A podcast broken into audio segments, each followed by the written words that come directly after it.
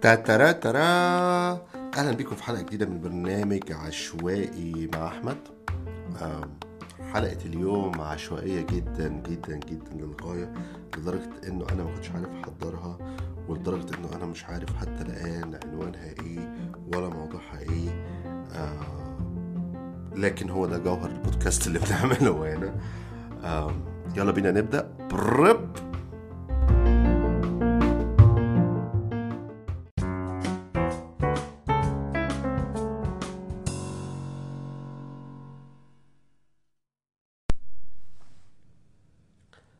في فكرة مفهوم وهو التقدم. التقدم التنمية إلى آخره وفي اعتقاد آه، أساسي هنا يعني يعني في جوهر الحضارة الغربية هو إنه التطور أو التقدم آه، سنة الحياة. وانتقل هذا الاعتقاد آه، إلى بقية العالم لدرجة إنه صار بمثابة الإيمان يعني. وجزء من ده حاجتين جزء من ده القفزات اللي البشرية قدرت تحققها في آخر 100-200 سنة بداية من الثورة الصناعية في القرن 19 وعلى مستويات تخص آه، الرعاية الصحية بشكل بشكل محدد أوي. يعني يعني دايما أنت ممكن طول الوقت تقعد تتفلسف وتصفصف وتجادل حوالين مفهوم التقدم. يعني هل اختراع مثلا زي العربيات والمواصلات والطيارات ده تقدم ولا لا؟ حد يقول لك آه ده تقدم ده سهل الدنيا ومش عارف إيه بس يقول لك آه بس على الجانب الآخر آه العوادم آه والحرق البنزين والمحروقات اللي طالع من العربيات والطيارات ده في النهاية بيزود ثاني أكسيد الكربون في الجو بيرفع درجة حرارة الكوكب بيؤدي للاحتباس الحراري بيؤدي للكارثة اللي إحنا فيها دلوقتي. لكن الجزء اللي محدش بيقدر يجادل فيه قوي هو التطور الصحي. هو إنه معدل الوفيات بيقل آه، متوسط أعمار البشر آه، بيزيد معدل وفيات الأطفال بيقل وهكذا. فده كمان بيعزز ده فكرة إنه التقدم أو السهم دايما طالع لفوق. أنا مش شايف يعني يضاف إلى ده لموضوع الصحة حاجة تانية جوهرية جدا وهي ليها علاقة بالديانة المسيحية تحديدا. والديانة المسيحية طبعا هي آه، ديانة رقم واحد انتشارا في ال- في العالم يعني من حيث العدد ومن حيث إنها قديمة وقوة وقوة سلطة المؤسسات بتاعتها حتى الآن. وفي الديانة المسيحية وطبعا وفي خلفيتها ال- الفلسفة اليهودية يعني والديانة المسيحية هنا أنا أقصد المسيحية كما أسسها الآباء المؤسسين الأول للكنيسة سواء الكنيسة الشرقية أو الغربية. بتفترض إنه الحياة دي يعني كلها شقاء لحد أنت أنت هنا يعني في في مرحلة انتظار يعني لحد عودة المخلص أو ظهور المخلص عشان يخلصك من القرف بقى اللي أنت فيه ده. وبالتالي كل يوم جديد هو يوم بتقترب فيه من موعدك أو لقائك مع المخلص وبالتالي الغد أحسن من ال... من من اليوم واليوم أحسن من الأمس. وهكذا وهكذا وهكذا وهكذا. ال... الإسلام برضو في في صدى من ال... من الموضوع ده. يعني في الإسلام طبعا موضوع المخلص وإن المسيح بينزل موجود برضو في التصورات الميثولوجية بتاعت الإسلام حوالين الآخرة. إحنا عندنا المسيح ب... أو عندهم هم المسيح بينزل تاني. بس هو مش بيقوم بنفس الدور التخليصي ال... الأساسي بتاعه في ال... اللي عند المسيحية. طبعا أضف إلى ذلك مفهوم الخلاص نفسه يعني مفهوم الخلاص جاي من التخلص من الخطيئة انه إن هو المسيح رفع عنك الخطيئة أو ذنب الخطيئة. في الإسلام مش كده. في الإسلام هو بينزل عشان يخوض معركة. يعني يعني إنه في معركة مع الشر هو بينزل عشان ياخدها. بس كان في الإسلام في فكرة إنه إنه أنت موجود على الأرض عشان تزين الأرض. وإنه في لحظة إذا أخذت الأرض زينتها وأكلها وشربها ومكياجها ورجها ومنكرها وكل ده فدي اللحظة اللي عندها خلاص. أديت الأمانة الأمانة دي اللي هي الأرض عرضها الله عليك عرضها على السماوات والجبال والمش عارف إيه ورفضوا قالوا له أحياه فهو راح للإنسان فالإنسان شالها وكان ظلوما جهولا. وبتعمل بقى بتعمل ال make up ده زي سعيد ال artist أو محمد عشوب لحد يوم القيامة يقوم واخدها منك.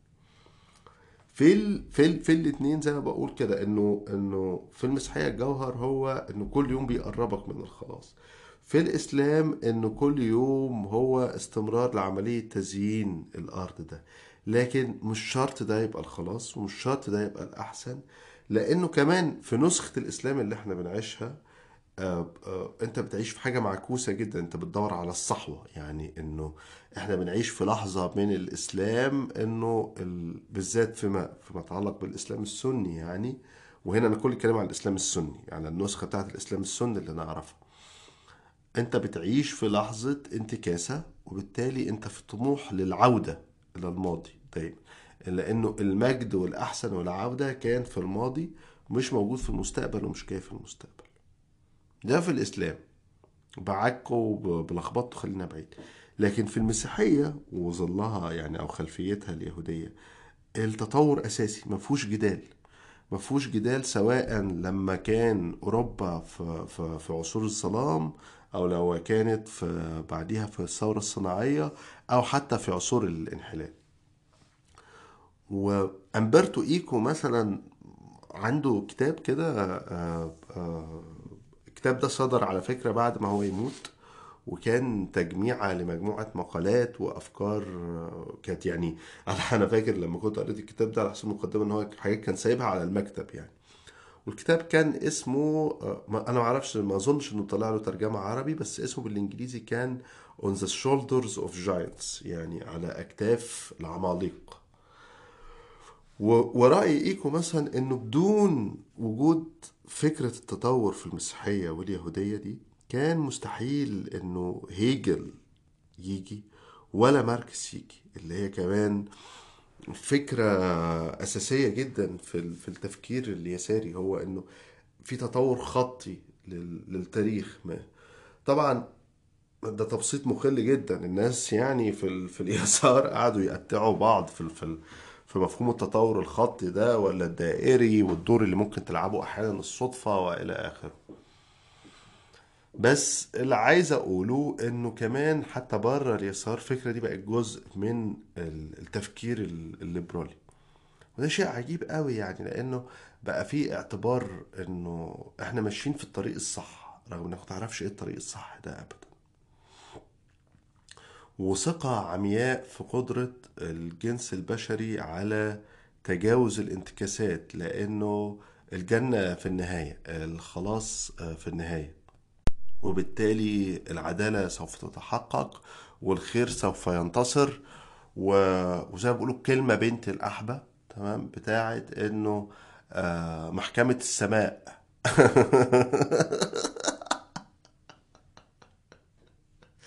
أنا أصلا بقى إيه كل المقدمة الطويلة دي اللي صدعتكم بيها بتاعت آه، هيجل وماركس والمسيحيه عشان أوصل للموضوع ده محكمة السماء. أو كلمة الجملة التانية بنت الأحبة اللي بتفشخني ضحك يقول لك إيه وعند الله تجتمع الخصوم. أعمل إيه يعني؟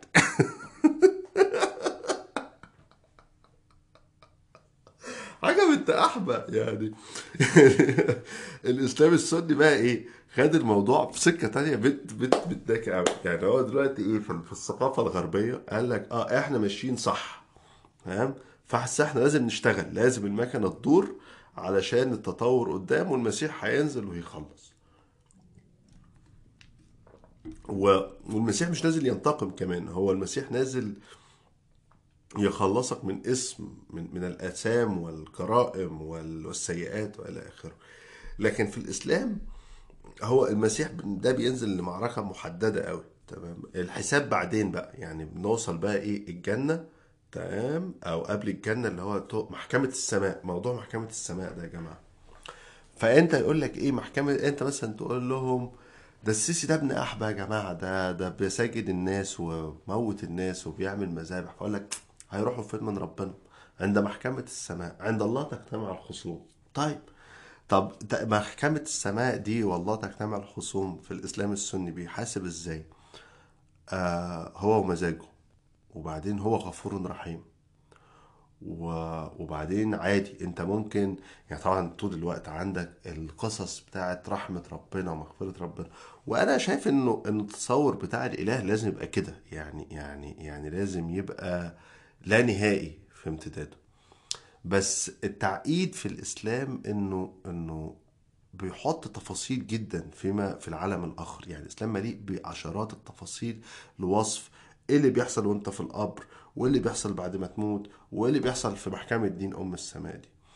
والتفاصيل في في في دي مهمة قوي لأنه هو عايز يبني بالذات في الإسلام السني هو عايز يبني سردية بتوصف العالم الآخر تمام إنه إحنا إنه ما تفعله هنا مش هيتنسى.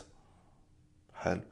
في في في المسيحية طبعا في اليهودية ما فيش في اليهودية هم رايحين الجنه على طول. لكن في المسيحية مثلا في فكرة إنه أنت بتتخلص من كل ألم ما فيش حساب.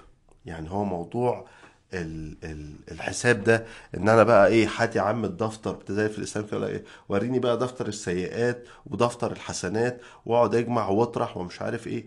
هو ما فيش فكرة الحساب دي. ها؟ الإسلام السني بقى إيه هو بيفترض فكرة الحساب ديت وفقا قوانين بيحددها ربنا بس. بقول لك مثلا إيه ده في واحد قتل 99 بني آدم بعدين آه، كمان راح لشيخ قال له يا شيخ أنا قتلت 99 بني آدم وعايز أتوب ينفع؟ قال له مالكش توبة. قام قاتل الشيخ مكملهم 100 وبعدين مش عارف هو ماشي في الصحراء قابل كلب عطشان قام مدي الكلب مية وبعدين هو مات فراح الجنة فربنا دخله الجنة عشان عطف على القلب. طبعا طب أنا أنا ربنا حر في دين أم جنته يدخل فيها اللي هو عايزه ويعطف. تمام. لكن هو أنا إيه محكمة السماء؟ هل دي بقى محكمة السماء اللي أنتوا ناويين تعتمدوا عليها يا جماعة؟ يعني انت كل ما هقول لك محكمة السماء. طب افرض دلوقتي ال الواحد زي مثلا إيه الرئيس محمد أنور السادات ده تمام. الرئيس محمد أنور السادات ده تخيل أنت مثلا جينا قدام محكمة السماء وجاء مثلا مجموعة من الناس قال اللي ظلمهم وفشخهم محمد أنور السادات. أي حد هم ناس كتير قوي يعني من أول من أول نجيب سرور. من أول نجيب سرور اللي حطوه في مستشفى المجانين لحد مثلا إيه الشيخ إمام والناس دي وأي حاجة أي الفلاحين ولا ولا الدكاترة ولا الطبقة الوسطى اللي حسوا إن هم اتهانوا جامد وقت السادات والكلام دول. تخيل دول قاموا جم أو بلاش يا عم ال... الناس بتوع لا تصالح على الدم. يعني واحد بقى إيه كان في حرب أكتوبر وخسر دراعه وبعدين بيكره السادات ده وأي حاجة. وبعدين جم قدام محكمة السماء دي. تمام؟ فقدام محكمة السماء دي دلوقتي الراجل السادات ده مرفوع جاي بيها جاي معاه ورقة انه آه، ميت وهو بيقوم بدوره يعني يعني ميت ميت شهيد ميت مقتول. الراجل كان كان بيحمي الوطن وبيحمي العرض ومش عارف إيه في عسكري واغتيل خلسة تمام؟ فميت شهيد. ده ده ده ميت موتة. ده زيه زي عمر بن الخطاب أصلا. وبعدين كان بيعمل نفس الحاجات بتاعت عمر الخطاب يعني بيلبس الجلابية والعمة وينزل يتمشى بالليل في ميت أبو الكوم وكده يطمن على الرعية في ميت أبو الكوم ف فالراجل ده مثلا لما يوصل دلوقتي هو ميت شهيد. طبعا أنت لو ميت شهيد في الإسلام السني فأنت معاك carte blanche يعني أنت VIP على طول بتخش فو زربو على على الجنة. تمام. فتخيل انت مثلا إيه تفضل واحد بس عمال تاكل في نفسك طول وقت السادات ده ومتغاظ منه تقول ماشي يا سادات عند الله تجتمع الخصوم يا سادات هنتقابل يا سادات. وبعد توصل تروح بقى تيجي يوم القيامة خلاص مستني بقى محكمة السماء والخصوم بقى نجتمع. وقعدت انت واقف بقى تستنى كده بتقول إيه السادات طاير فوقيك فرو زربو قام داخل على طول على الجنة. حرقة ديك. يعني ان هو أصلا الموضوع الموضوع بتاع وصف محكمة السماء ده في الإسلام السني حس إن هو يعني وصف المحكمة العباسية. في افتقادها للمنطق والعدالة وال- وعرق بقى وقرف وطين وحاجة طين وأنا اول مرة أفكر في الموضوع ده كنت وأنا في محكمة العباسيه يعني كنت نازل مرة جلسة في جلسة عقد المحاكمة دي كان يوم بقى حر وطلعان ميتين أمي والت- ونزلونا التخشيبة والناس واقفة كل واحد واقف على بلاطة يعني ومش عارف إيه وبعدين واحد بيقول محكمة السماء يا رب ربنا فين؟ هيتحاسب عند ربنا محكمة السماء. وأنا قعدت طبعا أفكر هو إيه محكمة السماء اللي بصوتي قعدت اتخيل محكمة السماء دي فبعدين بصيت كده حواليا طب ما إحنا يا ابن الأحبة واقفين في محكمة السماء اهو يعني إحنا واقفين في دين أم التخشيبة. كل اللي واقع كل واحد واقف على بلاطة عرقانين فطسانين وبعدين قاعدين بيدخنوا كمان في وسط القرف ده. وهنطلع دلوقتي قصاد قاضي هو بيحكمنا بقوانين إحنا مش عارفينها وهو بمزاجه عادي يعني زي التاني. آه محكمة السماء.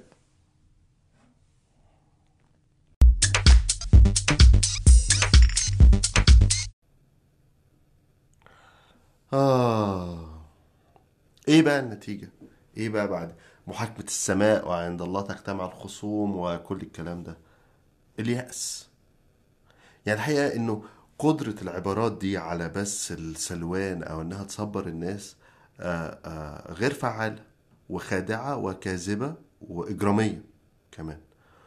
واللي أخطر اللي أخطر إنه هي بتختصر ال- ال- المواضيع كلها في كونها مجرد خلاف يعني مجرد بين علاقة بين ظالم ومظلوم صاحب حق وسارق للحق. وهي الحياة مش كده ولا المواضيع كده ولا إنه إنه آه، آه، السيسي قتل ناس أو سجن ناس فأنا لما هقتل السيسي أو هسجنه هتنتهي المشكلة أو تحقق العدالة. لأنه الاتنين حصلوا. يعني إحنا بنعيش مثلا في نظام وجمهورية هي إنتاج للحظة 52 تمام؟ لحظة الضباط الأحرار. حلو. وسيطرة العسكر على النظام. تمام. قتلنا السادات. السادات اتقتل في قلب جيشه. المشكلة ما اتحلتش ولا اتغيرت. تمام؟ سجنا مبارك. تمام؟ المشكلة ما اتحلتش ولا اتغيرت. انتظرنا قضاء ربنا وقرار محكمة السماء لحد ما ربنا خد عبد الناصر. تمام؟ المشكلة ما اتحلتش ولا اتغيرت. لأن الموضوع ما هواش خير وشر ولا آه، آه، ظالم ومظلوم. الموضوع هو أصلا إعادة تصور مفهوم ال- ال- الخير والشر. إعادة تصور إيه هو الحق. تمام؟